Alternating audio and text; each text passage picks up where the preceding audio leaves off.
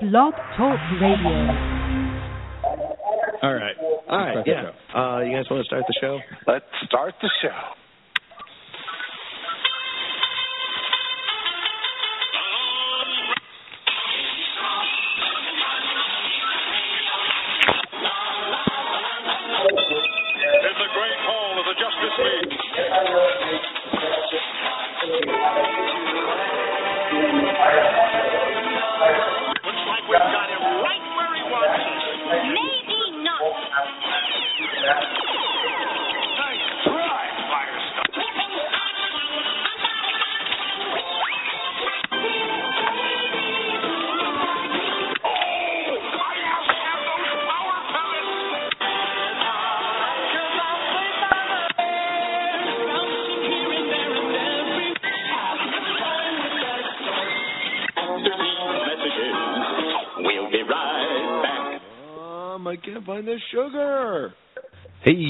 Everybody. Welcome to Saturday Morning Cereal. I am Dan Grimshay, and joining me, as always, is Marquis. Say hey, Marquis. I'm back. Ooh. I was. You stole the remote last week. I did. Yeah. You, you got no say at all. I'm not sorry about it. But you know, I did watch that movie, and it was damn good. Yeah, right? Yeah, I liked it. Yeah, well, and you should like it. Yeah, we both watched it. We loved it. Uh, unfortunately, and by the way, we're talking about Convergence. Convergence. If you listened to the show last week, you know the story. But unfortunately, it didn't really fit into any of the conversations that we were having. No, we tried. Yeah, Yeah, we wanted it to. We and- had and- we we had some good conversations, but it was just it it was not fitting. Yeah, Yeah, It was. It wasn't a part of everything we're talking about. But regardless, I. I'm not. I'm not sorry that I stole the remote. I, yeah, and I, think I the world needed to know about this movie. It was I totally awesome. agree. I, I totally agree. It was. It's a very, very, very good movie. Yeah. And uh I'm a huge Clayne Crawford fan. Well, good, Yeah. good because I talked to him. I know, I know. Uh, uh, Jericho was awesome, and I, I, you know, I, I would have liked to have asked him a couple things. I think you covered that really, really well. So, good job. Oh, see, I I'm love glad that. you're not angry. Yeah. And for love those of you that haven't heard this one, uh, Shay here took over the show last week, and he put out a show all by himself. Uh, we were celebrating the movie Convergence. He talked to Clayne Crawford. Um, I talked to Drew Hall. Drew Hall. I did- and it's- it was Anyway, go go get Convergence. Yeah. Just to double plug it. but we're back. yeah. Okay. Here we are. Here we are today, and the, and uh, you know what I say to you, Mark? What's that? Le na vanima. Leva Vanima. What does that mean? Uh, you know, no, that that's uh, that's I, I just said you are beautiful. Oh, in thank you. Elvish, Oh, of course. not even a real language, but actually it is a real It's, language. it's real. You know what I'm talking Yeah. about? Elvish. It's uh, The Hobbit. Uh, the Hobbit. Yeah. Tolkien. Tolkien. Yeah. Tolkien made the entire language. It's an honest to god language. Yeah. Yeah. He actually because got he made together it up, with. not because there are elves, but that's that's the from the Lord of the Rings, from the Middle Earth Mhm. saga, uh, and that is an example of sword and sorcery. That is why we're here. That's what I want to talk about today. Mhm. Sword and sorcery, or by extension, I would even say Dungeons and Dragons. Yes. You remember that in in school? I played a little Dungeons and Dragons. I don't know if you ever did. We I never really did. talked about it I never did. and uh it it's uh that's that's like the stepping stone to appreciating things like Lord of the Rings uh and that which is all on fire even though the Hobbit tried to put it out still it's right. That was Still- some boring shit. still some great movies Yeah, yeah. uh and of course Game of Thrones Uh-huh. huge huge phenomenon Absolutely. and uh countless other movies and I I, I couldn't even tell you how many books and comics and stuff have tried to ape that formula. It is so hard to do though. Most sword and sorcery is I'm going to say it it's just pretentious garbage. It's campy. It's at best it's campy except that usually whoever's writing it takes it so seriously that they invent a whole world entire languages, a whole geography, Yeah. and then by the time they're done explaining it to you, you just don't care. But it's a it's a real slippery slope. Um, you uh, you were telling me a, a cool little story about what your dad had told you. Who is yeah, a, yeah. who who is a dean uh, of of an English department at a major university in New Mexico, the University of New Mexico. Yeah, not not not to put you on blast. Sorry, pops, but uh, But yeah, I mean, yeah. Is it- Well, okay. Here's a, here's the story, and I have to agree with him. I think he says it just right. Uh, now, before I say this, let me say he loves uh, Tolkien. As we all he do. Mm-hmm. loves the, those books. He thinks the guy's a genius, and as a writer, the guy really is. Uh, but my dad has uh, he's retired from teaching now, Mhm. even though he still does it because I guess he's bored.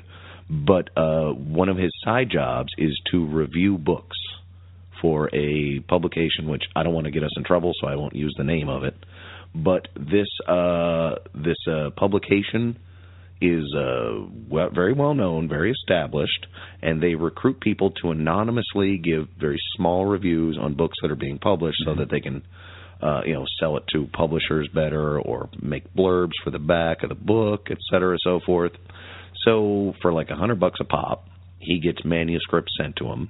He has to read them and give a quick review, and he loves doing that. But as soon as he signed up for this, uh, I think he was recruited by an old student or something. He said, "Fine, I'll do. I'll read whatever you want to give me. Just please, please, no sword and sorcery, Dungeons and Dragons. I don't have the patience for that." And he actually said sword and sorcery. Yeah, Yeah, okay, Because right. that is like an established literary genre, which is very hated, but at the same time, between George R. R. Martin and J. R. R. Tolkien, there are good examples among a lot of bad. Right. Right. So the editor says, "All right, fine, I'll make an exception for you. You won't have to do any." However, that editor apparently uh, uh, retired not too long ago. New guy comes in, not knowing the deal, sends my dad a 1,200 page, I think it was, uh, manuscript About elves. About elves, this whole world, uh, lock for lock, lock, or whatever the Elvish word for total garbage is. Mhm. And he, you know, Elk he- Falak Lark. That sounds yeah, right. Yeah, that, sounds, that sounds about right. You can look it up, nerds. Uh-huh. But uh so so he has to read all of this and he's committed, so he's going to do it, but he's blowing off steam and he's telling me about it. He's like, "I can't I can hardly make it through this. This is so pretentious. It's poorly written." Hmm. And he said it's uh he says it's the laziest kind of Uh-huh. writing I know because that. anytime you paint yourself into a corner, you just you invent a magic amulet yeah, it's, it's or or the or the ring of the specter or something, and suddenly boom, you're out of the problem in a narrative sense. He's it, it's he's so he's he did do that one, but he also attached a note to the editor said, please never again, don't send me this. Now, I, I bring up this story to say how hard it is to work in this genre Yeah. and it is so fun i think for people who write it but it's difficult for readers Yeah. It's so easy to to cheat your way out yeah of a plot device. exactly Yeah. Yeah. there's there's no science behind it because well there's sorcery involved Exactly. there's magic and you And- can always invent something new in this world now understandably i think it's pretty fun to do that's why i that was my favorite part of playing dungeons and dragons Mhm. I know you haven't done it, but let me break down to uh, to everybody listening if you don't know. When you play Dungeons and Dragons, ninety percent of it is creating a character. Yeah. You get a little sheet, you get to fill it out, you get to decide some traits, you roll the dice. A There's a dungeon times. master? There's a dungeon master, and everybody's uh, basically setting up Mhm. all this crazy story is the funnest part. I made I don't know 20, 50 Dungeons and Dragon characters when I was uh, in in middle school.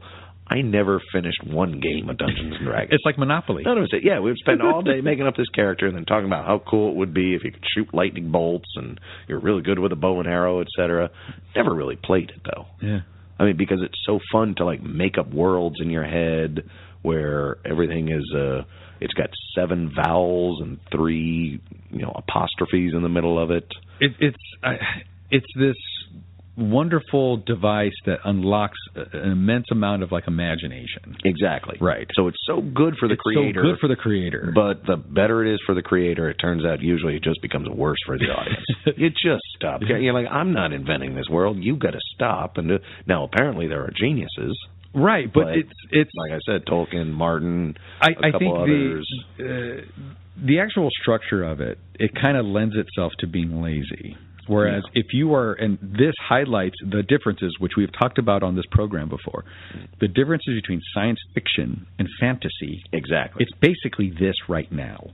With science fiction, you have to have a scientific basis for where the story is going to go, whether it's science that exists now or the possibilities of this science existing in a future. Star Trek versus Star Wars is science fiction versus fantasy. yeah. Period. Uh, Real uh, uh, science fiction isn't going to have a prophecy in it.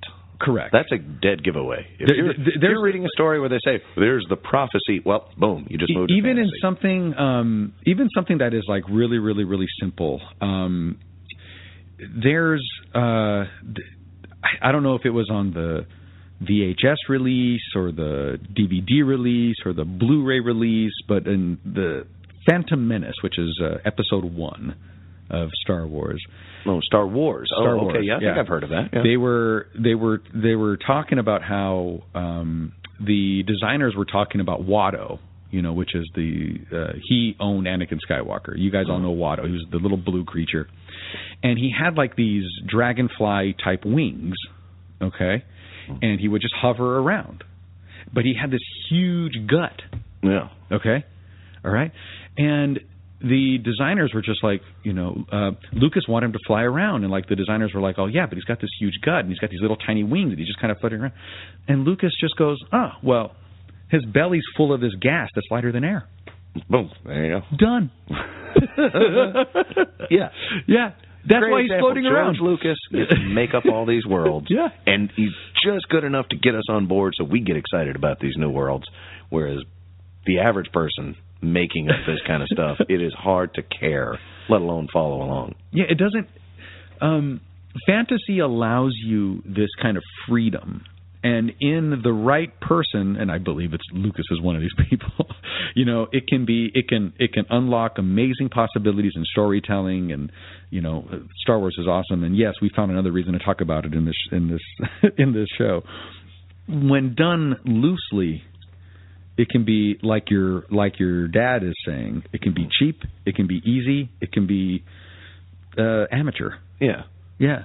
It's but it's more like watching someone else have fun than actually having fun yourself, and yeah. it's uh, that's just so hard for the audience. But it's a shame because, like I said, when you get to when you actually put yourself into that kind of mode, that headspace of inventing this world where anything could happen, it's great for you. You know, if I'd written a really bad sword and sorcery book, I would I, I would be so excited, but at the same time, I would be too embarrassed to let anyone read it. And hats off to all of you at home writing a sword and sorcery Sure. manuscript right now. You never know; you could be the next great one, but take it with a grain of salt. Well, I think it's also um, sword and sorcery fantasy. Uh, these stories, these archetypes are very, very well established, probably more than any other genre. Oh yeah, I mean, it's you don't really get to do a whole lot of other things except play around with these with these set pieces, which is I which Yeah. is why Dungeons and Dragons is such a perfect game as I understand yeah. it. It involves you Exactly. versus you play with this chess set. audience. Exactly. You have these pieces, and it's up to you to apply the pieces into this, you know, very loose structure. Yeah. And sometimes it's done really, really, really well. Give you know the fir- the original Lord of the Rings trilogy was incredible, um, and we saw it at its best. From what I hear, games of uh, uh, Game of Thrones is is like this. Yeah. When And I was a kid- I will say that is great storytelling. When I was a kid, I remember my dad taking me to see this movie called Krull. Oh, I remember. That's another good one. Wow, it was amazing. Um, Never Ending Story, amazing. Yeah, that, that you know, it. like it's there's there's just all these amazing examples of great fantasy. Yeah, Swords where you and can invent a whole world that is Mhm. just got. I, I I've talked about it before. I'll talk about it again. But I love the the Conan the Barbarian comics. Some of the best. Grew up reading those, and that's exactly the same. There's a whole invented world, and there is magic, and there is, you know, guys in loincloths Mhm. swinging giant broadswords. Why not? Hot hot chicks. Oh, everywhere in every Yeah. brothel. Every yeah, yeah. It's- You're right. and, and that's something that uh, it's always going to speak to me. But even though I'm a fan of of that kind of thing, when it's done well, hmm I take it with such a grain of salt that, given the choice, I would avoid any any kind of sword and sorcery book, movie, etc. If I'm not going to be a part of it, I'll play uh video games with that edge. I think it's great Yeah. for video games, the It's Elder fun. Scrolls and stuff. Yep. I mean, a lot of uh, role playing games. Zelda, for example, huge another one. good one. Yep. You know, that's a little different. As an active participant, I feel a part of the world, and I love to see how you invent it. Uh, now, you may be wondering why I'm sitting here bitching about sword and sorcery so much. It's this is not a negative piece No, because uh, we're fans we found something that actually works in this and plays with it though. and plays with it. And Yeah. well, and and well, okay, let's just cut to the chase. There's a movie called Dudes and Dragons. Mm-hmm. Just came out. Go find it on. uh You can find it on your It's iTunes, Actually your released. Amazon. Uh, it was released on March first, so March You 1st. can find it right now. so you can get out there. You can you can be watching this Mm-hmm. instead of finishing this episode. Though, please please hold on a little bit. yeah, give us a chance.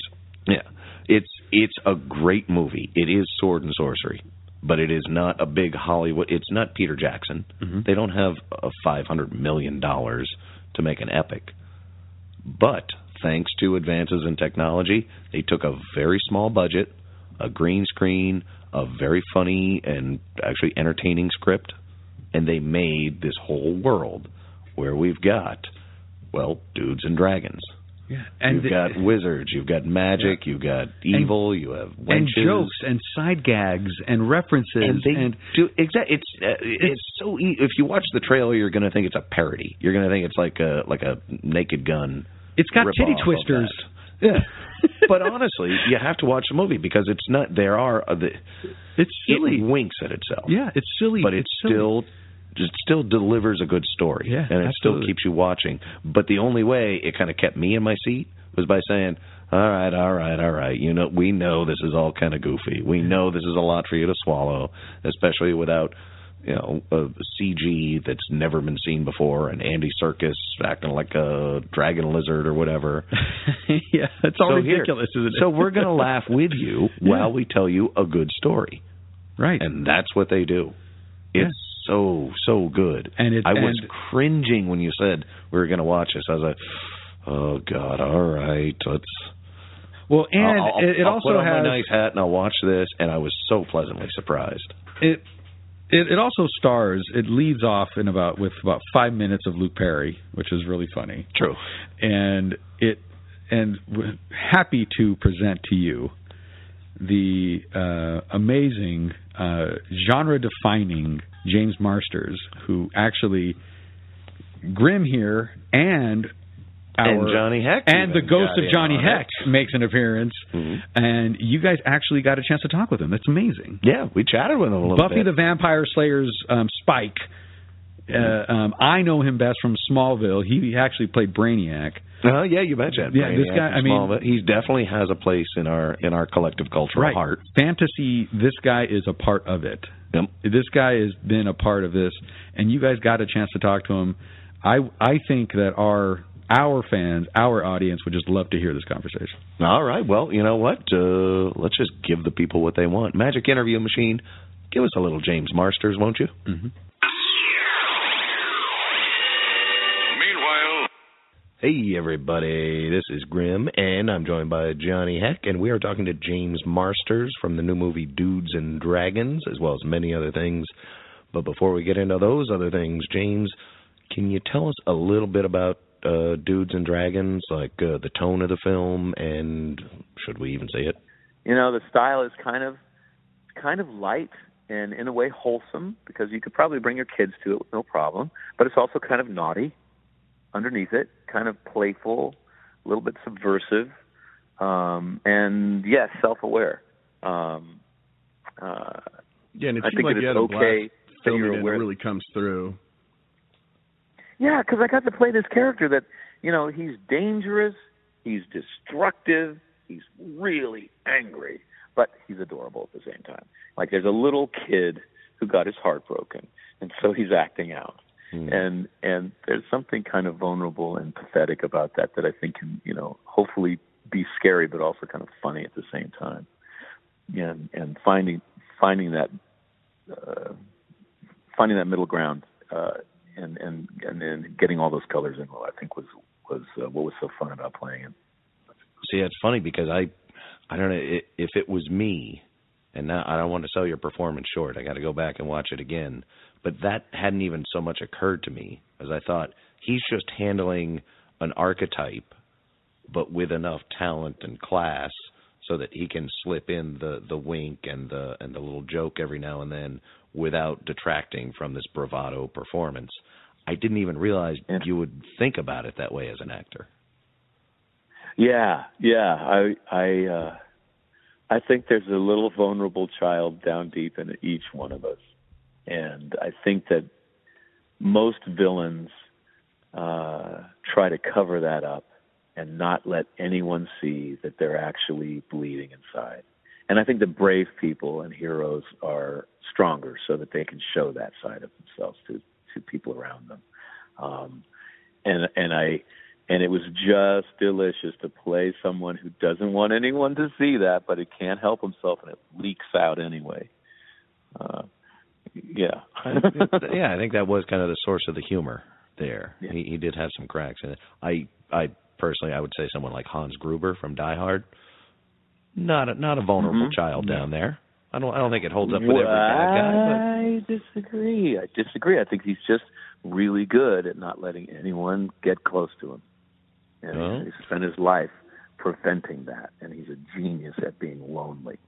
I, I can see, people- I can see that on stage somewhere. The Mhm. origin story of Hans Gruber.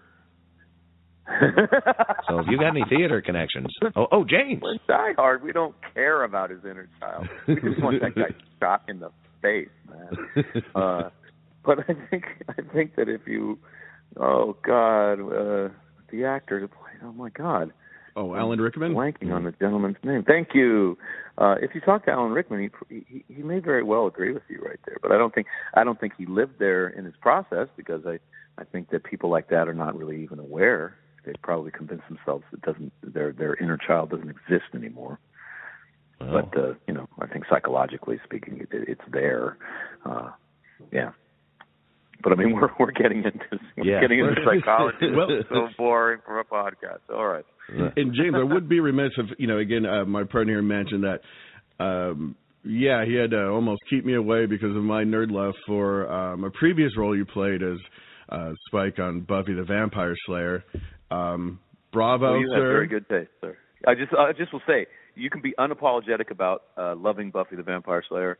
Um, in in the United States, demographically, it was most popular in Hollywood, and most popular in Hollywood with film directors and producers and writers, people that know how to make the product.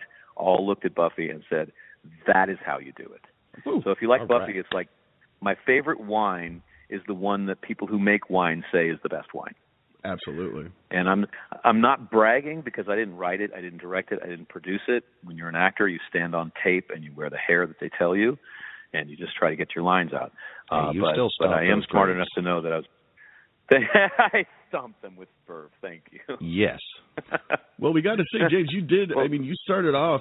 It was a guest role. You come back then as a series regular, and then you join, you know, the spin-off show. So don't sell yourself short, my friend. You kind of nailed that role, and and just owned it. And then all of a sudden, you were, you know, you were you were probably, arguably, one of the most popular characters on the show. So that's you know not something to be taken lightly. Yeah, and I'll- Joss Whedon kills no, off I'll it, characters. Like- every other page. You come yes, he back and you move to another Always show. Read his script backwards. You got to read that script backwards to see if you're still alive at the end of it, man. um I but I mean I I remember Joss came into the makeup trailer once and he kind of he kind of was uncomfortable and he kind of looked sideways at me and goes, "Uh, just tell you you're um you're a really good actor." And I said, "Oh, Joss, it's not acting on this show. It's the scripts that are selling it to the audience. Thank you, but come on." And he said, "No, no, no. You're you're really quite quite good." And I, and we went back and forth and he finally said, "Would you shut up? I'm trying to give you a compliment. This is not easy for me." and uh, we finally came to an agreement that good acting is not messing up good words. And um, I think when you're an actor, you're like a waiter, and the writer is the chef, and your job is to get the food from the kitchen, get it to the table without dropping the plate. And if you can do that simple thing, the script will make you look really cool. Um, but you know, acting is important. Uh, uh, there's no writer that can withstand bad acting. the best example of this is bad Shakespeare, which is for me the most painful thing, one of the most painful things in life. Uh, so not even a not even a, a writer as good as Shakespeare can withstand bad acting. So you, you know, a good writer needs people that won't drop the plate, and and and that's what I try to do. Um, uh, and so, thank you. I, I'll take the compliment. Um, but the truth is that I was working with nine of the best writers in Hollywood. Uh, Drew Goddard is now getting is up for an Oscar this year. He was one of the writers. Uh, Steven DeKnight helped create Daredevil uh, on Netflix. Uh, Jane Espenson is all over the place. Marti Noxon is one of the most prolific, uh, sweetest writers in Hollywood. Uh, David Fury did 24 Lost. He's on to other things now. Um, the list just goes on and on. Of Doug Petrie, I think he's on Daredevil now. I think he's helming Daredevil now. Um, the list goes on and on and on. But we, you know, Joss found all of these people when they were unknown, and um, he read like a thousand submission scripts to find writers that were up to his level, and he got them all in one room working on the same dream, and that just does not happen that often in the world. And uh, it was a bit of a Camelot time. Uh, I just can't. I just cannot say enough about how good that writing was. And the and the and the beautiful thing is, no one got to see them. Yeah, I got all the credit for that. You know, like, the only one they're pointing the camera at is me. And if I do my job right, the audience thinks that I thought that stuff up. That's the trick. And uh, so you know, all of these geniuses are invisible, and I'm out there getting scooping up all the all the acclaim. Uh, there, you see that, Johnny? That right there is the humble inner child of an extreme narcissist star. we just got a little peek in there. I'm not humble. I'm acting like I'm and that is a sign of an excellent actor. We're gonna, yeah, we're gonna now hang your photo on our wall of our podcast uh, podcast cave here in remembrance of of this. Uh, Thank you. and and That gives me just one more nerd question before uh, Yeah. uh, uh, before I, uh, I get kicked out.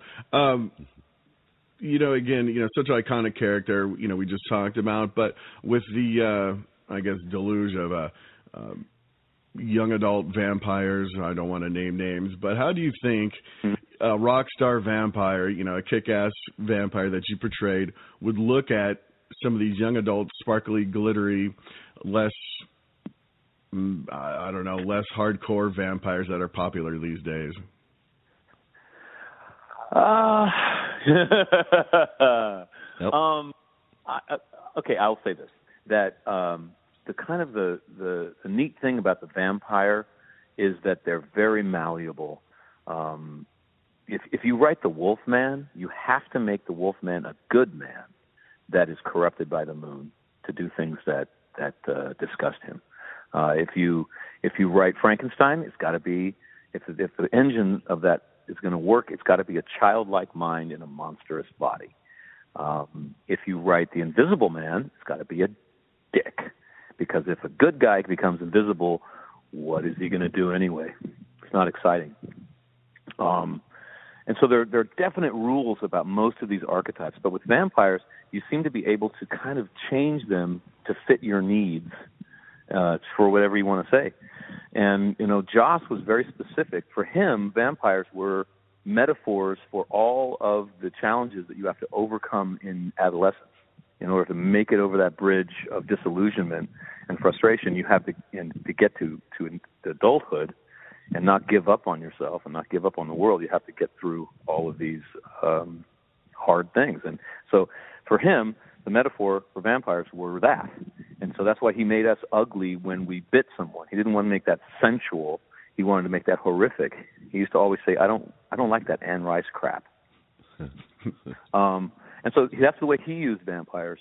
Uh, and you know, people are using them differently now. Uh, I think the biggest difference is that the vampire that I played, frankly, was written by Joss Whedon. Uh, and so until Joss goes back and writes vampires, it's unlikely that it's going that anything as delicious is going to come around. Um, unless there's another Joss Whedon out there that wants to do it, uh, but they don't come around that, that often. Uh, so like if, if Joss wanted to write sparkly vampires, he could probably make something pretty cool. So what I like to say is that in a fight between the Buffy vampires and the vampires of of today, uh, who would win? I say, well, the Buffy people because we demoralize them with superior dialogue first. They'll make him cry and go home, right? exactly. Let's just just take them down a peg and then. then uh. That's a perfect, Yeah. perfect answer. Su- subvert some storytelling methods on them, and boom! Next thing you know, they're laughing when they should cry. exactly. All right. Well, listen. Before I let you go, James, I do want to circle back real quickly to uh, Dudes and Dragons again, because Yeah. at the end of the day, in this show, we want to uh, describe the voice that it's in. I guess. I mean, as you said, you read the first ten pages of the script, still not quite getting it, and then suddenly you clicked. I think for for me, it was watching the the trailer, and then thinking like watching the trailer. By the end of it, I was like, okay, I got it. It's a Naked Gun, Sword and Sorcery, or something or other. But then Wow. watching Yeah. the movie, five minutes in, suddenly I click. I'm like, oh, okay, no, it is, it is a little bit different. It does have the elements I'm thinking of, and I guess how else can you make a trailer for that? But Yeah. now that we've boiled it down so much, can you give me your take and in in just a few words, so I don't have to?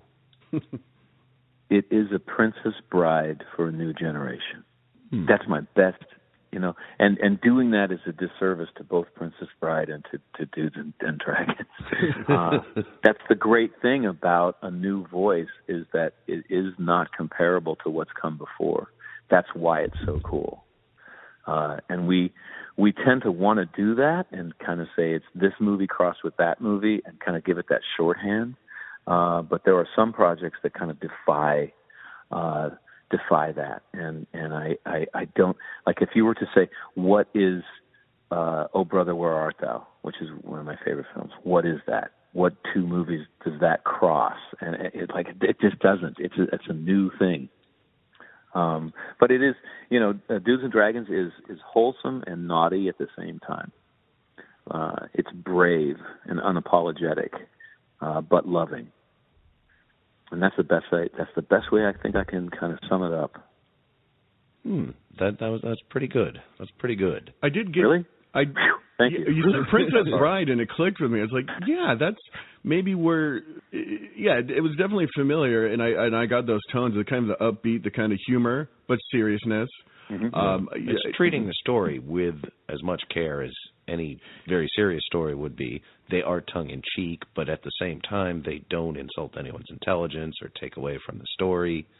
You know, which are pitfalls that other put like that. Your Highness, I think Yeah. that was a misstep because two of the characters seemed to be into it and the others weren't. I, you know, Wow. but this one, Which movie was this? got it. Yeah, yeah, it it works, and and I I think that you have to be pretty brave to do that, especially as a filmmaker, because you you were you were you're going to be spending years of your life on this. You're going to be spending a lot of money on this, uh, and and uh, you really have to believe yourself to to make something that hasn't been done before. And I guess, and that's uh, that that's independent movies, and that's why we still have them. Yeah. But now the the face of them are changing. You couldn't have you couldn't have made a movie like this ten years ago, even without a studio. Nope, nope. And the studio would have changed it, uh, most likely. Most often, they would have made it less interesting. I hate to say. Well, that's where the move. That's where creativity goes to die inside of a studio executive's office. I think. Bless them. You know, without studios, we wouldn't have so many great films. There's there's great works coming out of studios all the time. Uh, but at the same time, sometimes that process really takes good ideas and makes them less interesting. That happens too. Mm. I guess I guess there's a balance out there. And Yeah, somewhere in between, industry. we'll find it all on Netflix. exactly. And you guys be the judge, man. That's What exactly right. Oh, we try. I have very uh, quite a few scathing comments in the in the uh, in the review section of Netflix, so I'm quite on my way. you go, brother. You're the gatekeeper, man. All right, James. Well, thank you so much. Uh, for someone who likes to talk about himself, you sure had a lot of good things to say about other people here today. Oh, thank you. Thank you. I'm very lucky. Very and, and the movie it was a was a, a very pleasant surprise. Really enjoyed around this table, and uh, some reviews we read online uh, seem very positive. I think you're well on your way. So to all involved, awesome job, and um, we'll definitely get the word out for you. Yep, yep. You got right on. Yeah, tell people check out the movie. You won't be sorry. yeah. Yeah. You, not a waste of time. I, I think you guys are going places with this. Uh, listen, uh, anything else you want to plug on your own? I don't know if you got any uh, any dates or anything you want to push out there. Oh man, I don't have that in front of me. Yeah, I've, I've got so much coming up. I've got a um, got a movie called Abruptio production. It's a really disgusting, horrible movie um, that I never would be part of usually. But when I got to the end of the script, it all meant something. It all comes to a head and means uh, there's some there's a takeaway there that you can keep thinking about. Uh, it's about a world where people a mysterious group implants um, explosive devices in the population's carotid arteries, and they force the population to kill kill each other. Uh, and it's just horrible. But it's being done with puppets, Oh, and so it's going to be it's a big risk artistically. It's it, and if it works, it's going to be absolutely brilliant. Um, also, uh, going to be back in the studio recording. Uh, um, the Harry Dresden Files, which is a series of books by Jim Butcher that uh, always get on the New York Times bestseller list. Uh, I think 12 out of the top 15 audiobooks in the U.S. are these books, Oh wow! and I've been lucky enough to read them um, for years now. Uh, very popular. People, when I do conventions, people often come dressed as the characters from the books. Uh, so it's got quite a following now. Um, what else? Just I was just in the the booth again doing voiceover work for DC Universe Online, uh, which is a big video uh, game uh, where you get to play as any hero you want or any villain you want in the DC universe, and I play Lex Luthor. So if you play evil, I get to order you around and belittle you the whole time. Really? Uh, and that's really fun. Yeah, I keep getting notes from the director. That's a great take, James, but can you be more of a jerk, please? yes, I. I wish I could do that at my job. Oh my God, yeah. People say, "Do you want to? Is it better to play villains?" You're like, "Oh God, it's, it's so much better." Yeah. Mhm. Well, well, can you describe to me Lex Luthor's vulnerable hidden child then? Oh man. Wow. Mm-hmm. mm-hmm. Uh, yeah. Let's see. I bet he has long Luthor- hair. The, the inner child instead of the. His inner child has long hair. I think Daddy didn't love him, and I think he's mad at Dad, and I think that uh I think that Mom died early, and Daddy he was, never good enough for Dad, and he's rebelling against that father figure, which is why he hates Superman so much. Hmm. Ha! I, I still kind of feel like you pulled that out of your ass, but it's it's good. That'll work I on paper. Absolutely did.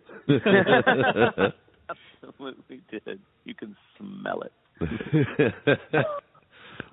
well, well, hot damn! I had no idea. I think just about every segment of the population will at least hear your voice at one point. James, it's an absolute pre- pleasure. Thanks so much. And anytime you have something going on, we'd love to chat again. Right on. I'm sure we'll talk soon. You guys are great. Hey, look! A Dungeons and Dragons ride! Wow, neat! Give me a break.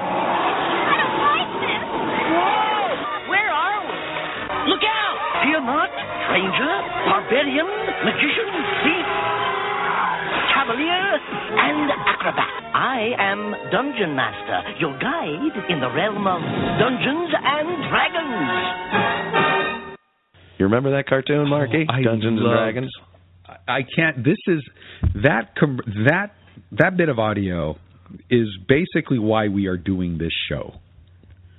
That audio right now in that cartoon is it it owns a huge part of my Saturday morning recollection. No. I loved that show. I did not play the game Dungeons and Dragons. You know, where I grew up, it just wasn't. We just didn't do that. I don't know. It, n- nothing against it. It just it wasn't This a week, cowboy. you were on the west side of Albuquerque. I was in the valley. um, valley people didn't really do that. We were too busy fighting for our lives, um, or playing basketball. We I don't know.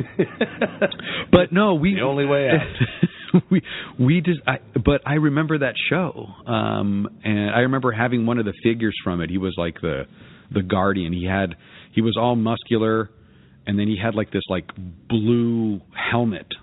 I don't, I don't know if you had this toy No, figure. yeah, I, I know what you're talking you about. I didn't. I didn't have it. yeah, yeah, I know mean, what you're talking and about. This particular figure had a place with GI Joes and superheroes, and I mean, this figure was well used in my imagination. You know, like He fought off many yeah, a Cobra attack, net- yep, right? Exactly. He was like the secret weapon, or he was, the, you know, he was.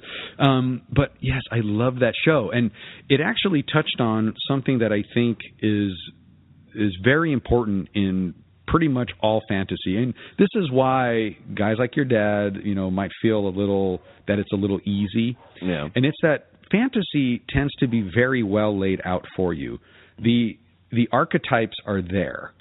Even as recently as a couple of seasons ago in Walking Dead, you know, obviously an awesome show. It's been covered on the Matty P network a lot. We've interviewed Oh, yeah, a we lot of talked those people. A lot of them. Um, but this like idea that in in the Dungeons and Dragons cartoon on Saturday morning there was an archer, there was a samurai. Yeah, a everyone sword like, wielder. their special weapon. Exactly. and and that that whole setup there is it's basically paying homage to the fact that it's when you set up a character and you're Yes. like, ooh, I'm gonna I'm gonna make him a thief. Yep. He uses a bow and arrow and a dagger, and he could get into things and he could he could it. steal he could do this and uh, yeah yeah and but that that in itself like that is defining fantasy it is the it is how you place the archetypes. That's the secret of good fantasy. Yep. fantasy all fantasy is all the same. Star wars falls into this. It's all archetype Mhm. right? But it's how you place the figures how you play your game how you play the board. You know that is the fantasy. And it's it's amazing what what you see. And um at the same time even as new as something can be it's also familiar. Mhm. you know uh, fantasy works in that way it plays on both ends it's how you play the pieces is the difference Yeah. right Well, I I think the most important part there, and you got it right, is that you get to play the pieces. mm-hmm. when when you are an active participant in it, fantasy is so much better. I think. Yeah. Otherwise, you've got to be take you know just sitting there as a passive audience member. It better be one hell of a storyteller that you're listening to, or else you're just not going to care about this made up world.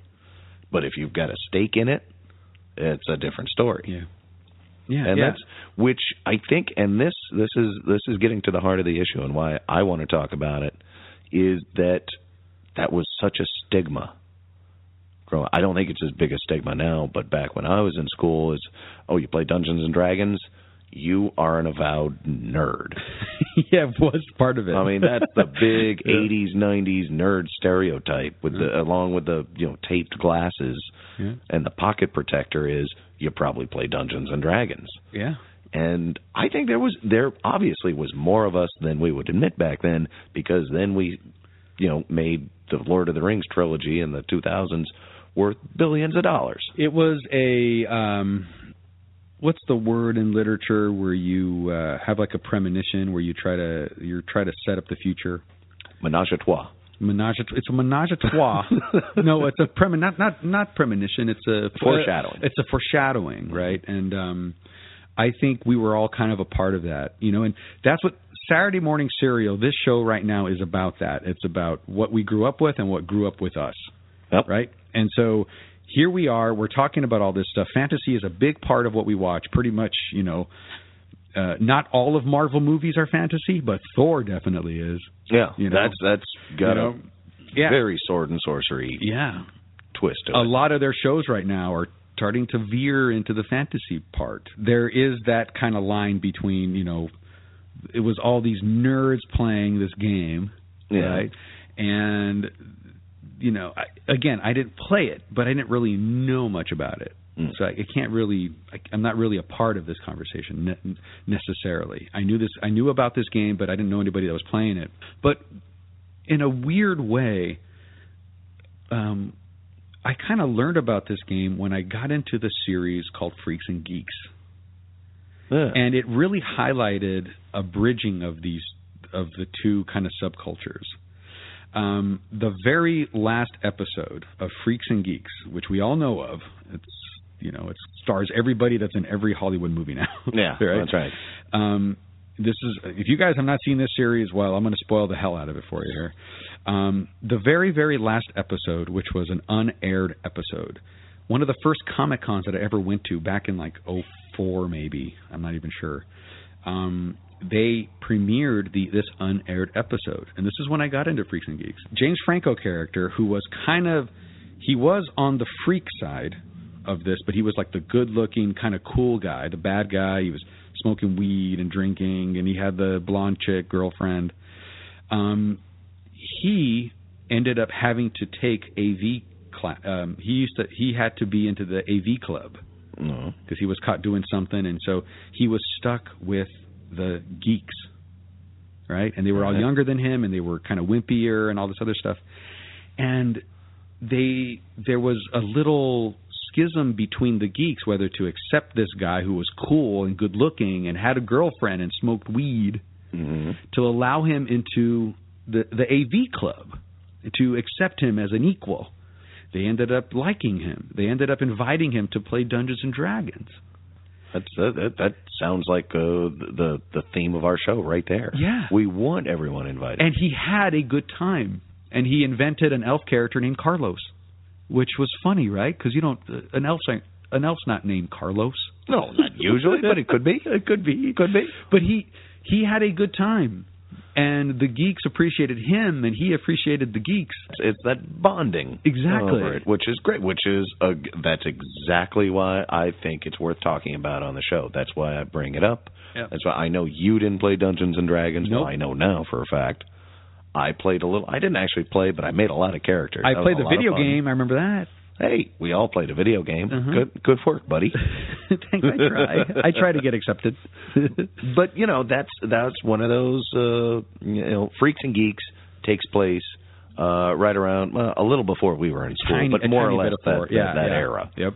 so i think it speaks very well to exactly what we were going through then what culture was and now at this point i'm not saying everybody everybody in high school now goes home and plays Dungeons and Dragons or anything, but the the idea of it, there's so much legitimacy to it now Mhm. that we've got some really good movies, some really good stories behind it.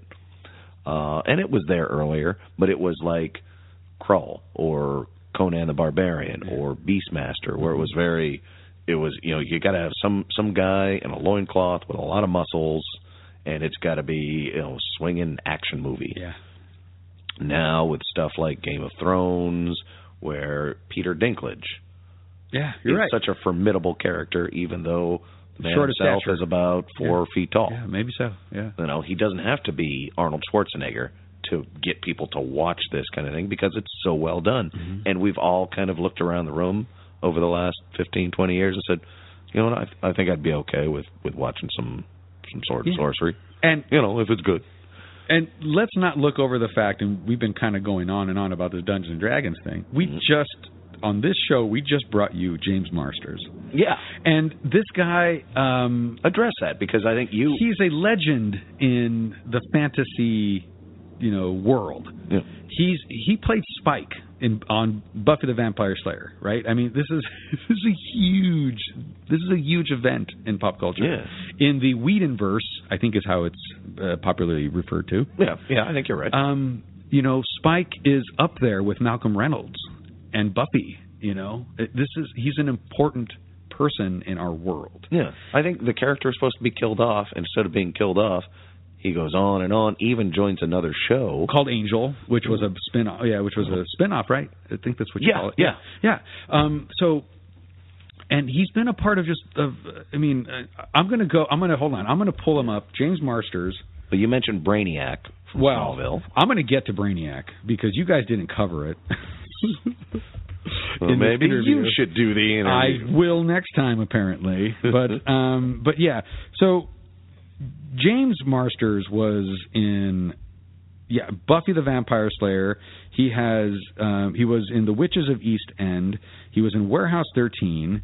Um, he was in uh, Caprica. Let's not forget that. Um, he was in uh, Torchwood, Without a Trace. He was in Angel. We, we already covered that. Um, the guy has been in kind of everything.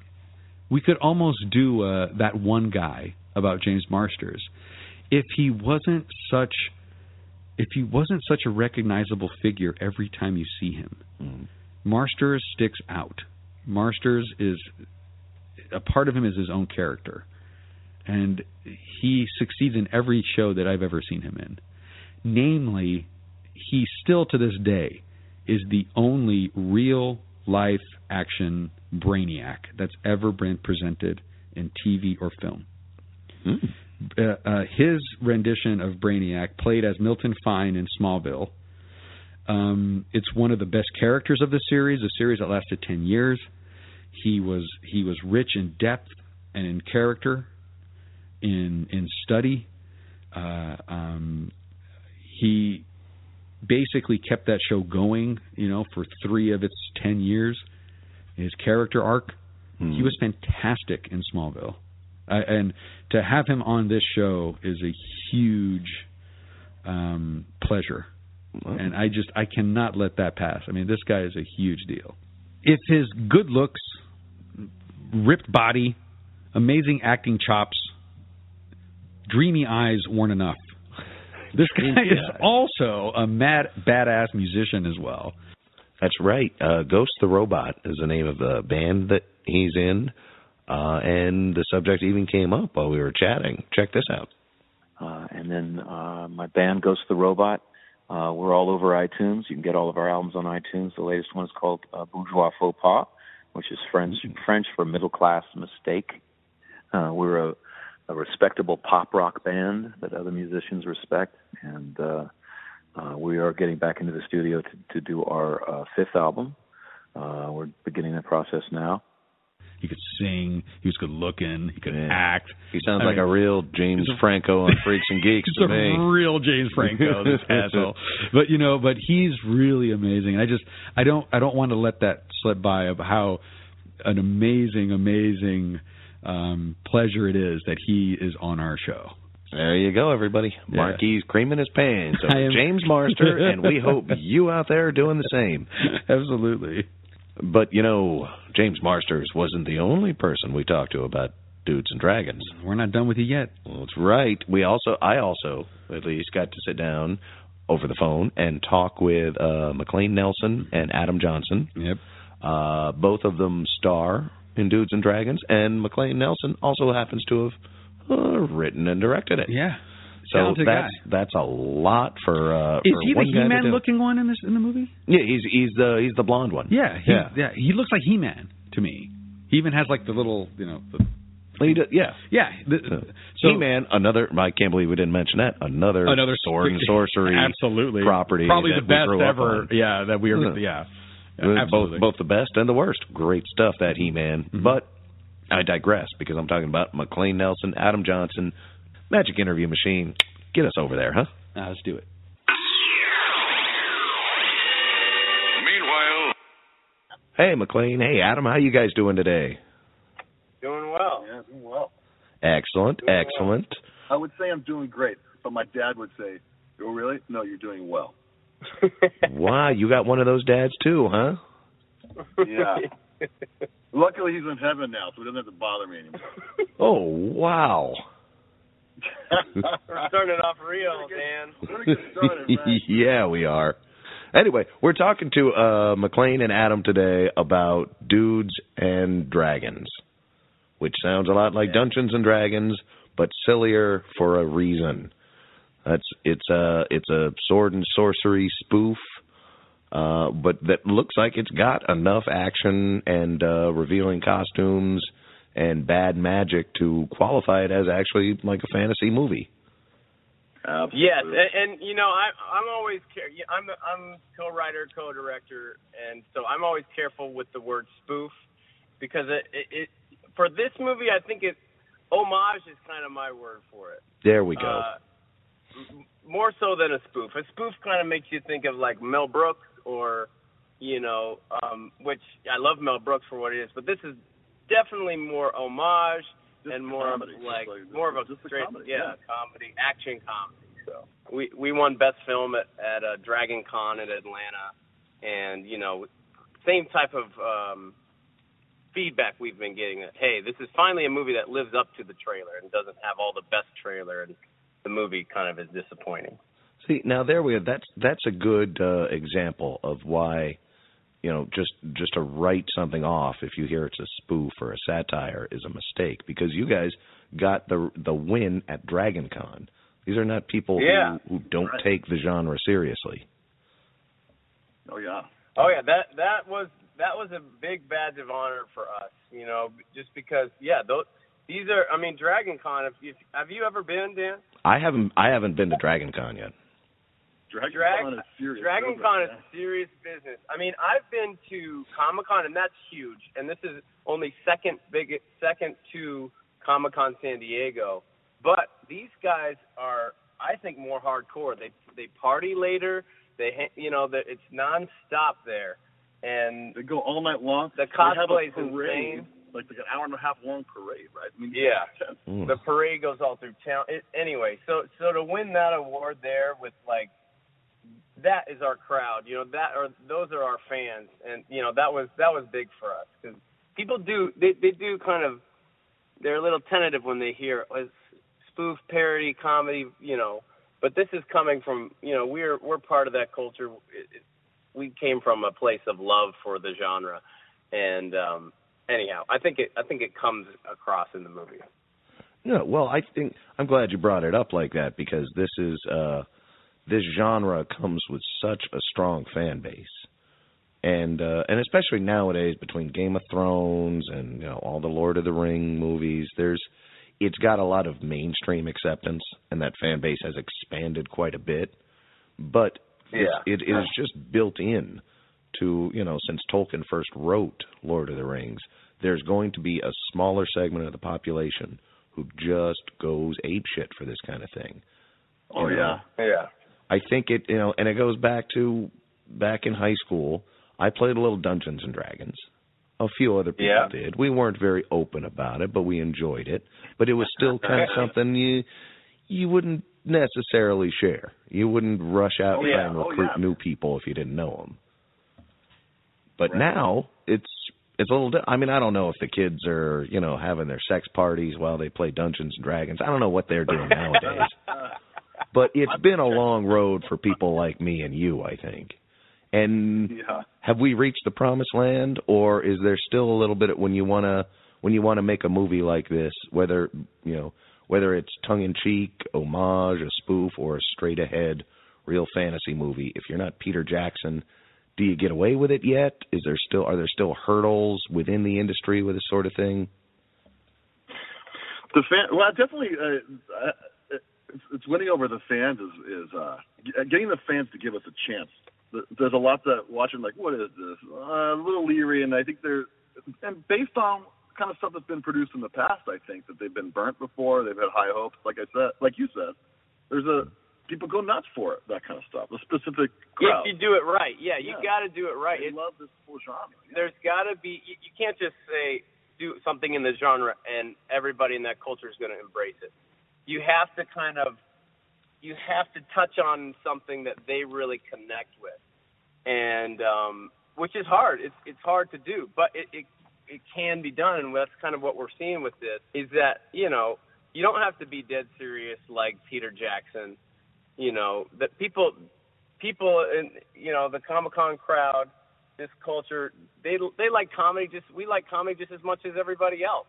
You know, so we and we we can we can have a little fun with ourselves and with with the genre and but you got to do it right. You know, there's been other movies that kind of it's like condescending almost the tone of like, can you believe that people are into this? This is ridiculous. Kind of winking at the camera like, how ridiculous is this? Whereas Dudes and Dragons, we play very much like we we play the comedy so real. We play all the moments so real that it, it you can you know we're just a part of this and but we're enjoying kind of you know Yeah, you have we have real human reactions to circumstances and crazy things that are happening, but we're still human.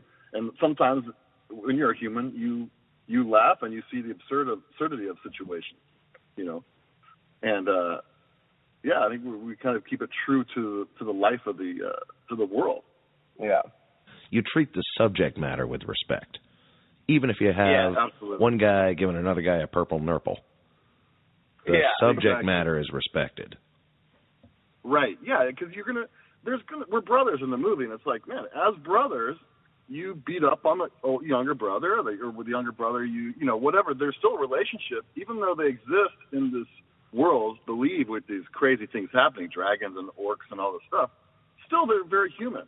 this film is very much like I said, it it's set in that fantasy world and we take it very seriously. But Adam's character, who's Ramachus in the movie, he is very he's the, the one guy that kind of is questioning like, you know, when someone says something like, You must get the potion by the third day of the you know, and, and sometimes that seems ridiculous. What does the third day have to do with anything? He he'll question these kind of things that everybody's just taking for granted in the world of the movie.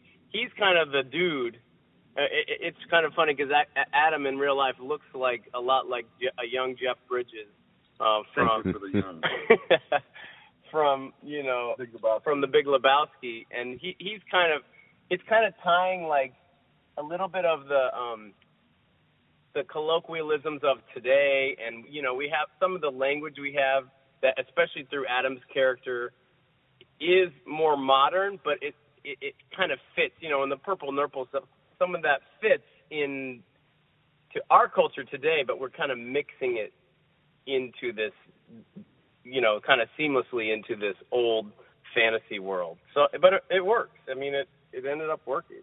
Well, I think I think that's actually important because again, like I said, this is such a tricky uh genre to work in that if you're going to do it right, you can't just ignore the voice of modern skepticism that everyone's going to bring Yeah. into it unless they're the absolute rabid fan base that maybe you don't even Right. want to encourage too much.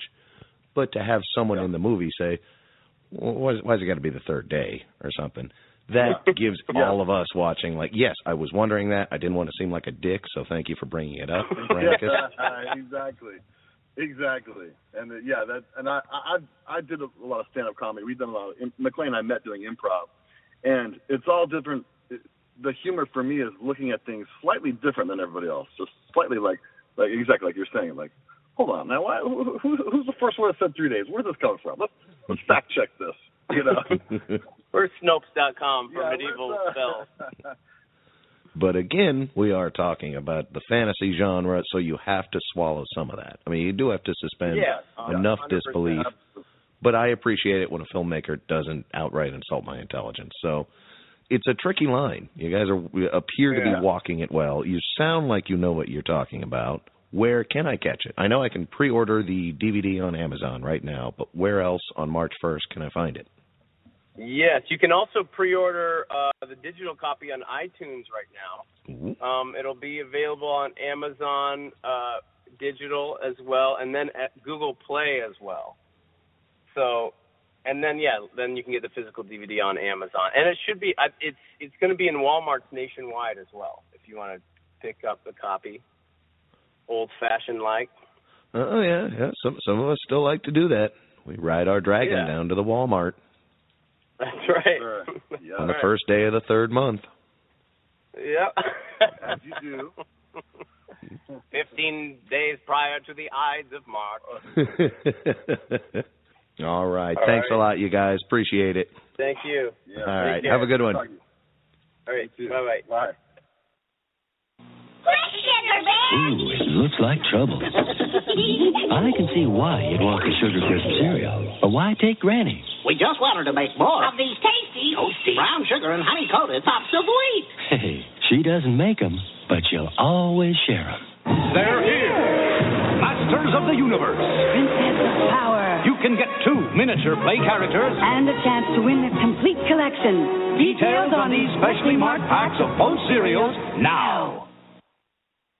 There you go. From from the windswept plains of Lac Madu to the western shores of San Diego. Is that where we are? And yes, the far western reaches across the southwestern desert. It's right. Uh, uh, I don't. It's it's it's hard to to write that schlock. It is. isn't it? It, it, it's maybe your dad will have a new appreciation after hearing this show. Oh, he's not going to listen to this garbage. Probably not. but I really liked. Uh, good job with those interviews. It was awesome to have James Marsters again. It's amazing uh, pleasure to have him on this show. I wish I could have been there for that, but thank you for the Great the interview. Such thank you for too. the ghost of Johnny Heck to fill in for me on that one. That's That true. Wish we could have him here to record right now. Yeah, but, yeah. Uh, schedules are schedules. schedules are schedules and we're gonna we're gonna we're gonna do our best here um but yeah you guys have got to check out this film it's available right now march 1st uh it, well it's out now It's out so now. go and get it You already Uh, missed the red video on carpet demand. premiere. it's funny it's really good it's uh, i really liked it and there's um i counted probably like four star wars references. There's Oh, at least. Well, there's, the Princess Leia. there's the, the Princess Leia hologram. video, video thing, but it's Mhm. it's a, it's done it's done very it's very cleverly instead of hologram. and then there's the Tusken Raider bit, Mhm. and then there's um, what's another one? And there, yeah, there's like four Star Wars. there's references. there's so many references throughout it. Yeah, yeah, actually. yeah, but- I've watched it twice now, and I keep catching other ones. my radar is just on Star Wars all the time. So Yeah. I'm like, oh, that's Star Wars, that's Star Wars, Star Wars, and you know, like just these guys. Um, this whole film is a tip of the hat to the fantasy culture, Yep. and this It is as he as uh, as Maclain said so well. It is an homage. It's an homage, not a spoof, not a parody. Absolutely, absolutely, and they do it really, really, really, really well. So. Uh, this movie gets the uh, Matty P presents Saturday Morning Cereal thumbs up. Um, we think it's well worth your eight bucks. Yeah, Check this out. go get even if it's fifteen, twenty bucks. I think it's still worth it. I think it's it's like seven bucks on Amazon. I think it's nothing. Maybe more, maybe less. It doesn't matter. You pay that much for a large popcorn at a theater. yeah, you stupid consumers, Idiots. idiots. So take our advice. All right, before I lose it on these stupid idiots, uh, I guess that's about enough of this. I've had enough of this. Now we know. And knowing is half the battle. Oh, this is enough of this.